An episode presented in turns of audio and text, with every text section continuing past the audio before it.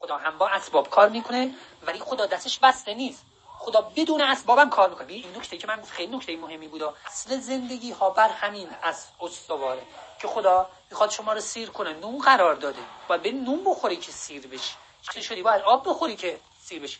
ولی تی این نقطه یعنی تو نقطه ای که یه شماره رست این جدول برداشته یعنی همون شماره ای که کسی مهمه.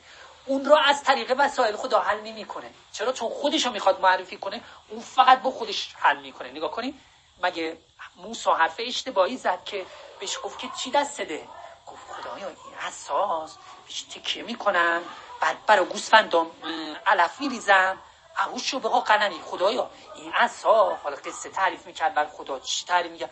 گوسفندامو باش. هول میدم برن جلو. هم یک کلمه خدا به ایشون گفت چی دست ده شروع کرد اینا رو گفتن. خب حرف بدی هم نزن. واقعا اصا همین کار رو می‌کنه درسته؟ اصا باش گوسفند می‌زنه تکیه می‌کنه اینا.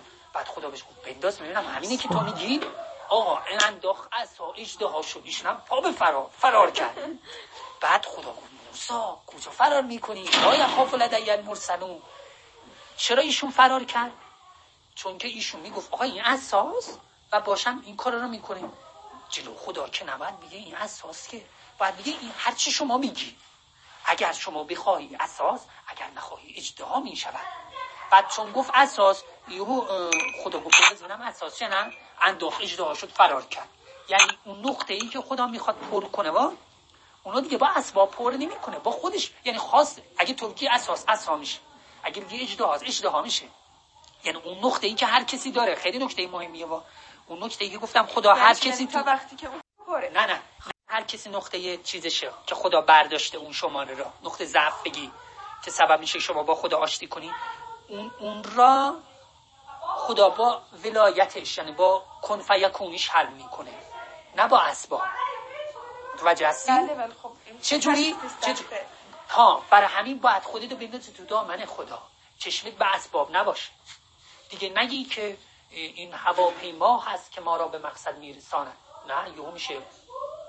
یه چیز دیگه چه قبرستونه انسان.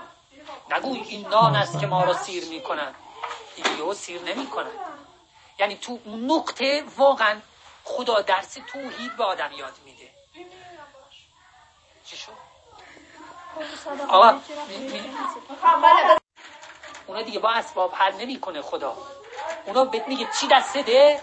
شما نباید بگی اساس باش گوسفندامو میرونن باش فلان می‌کنن.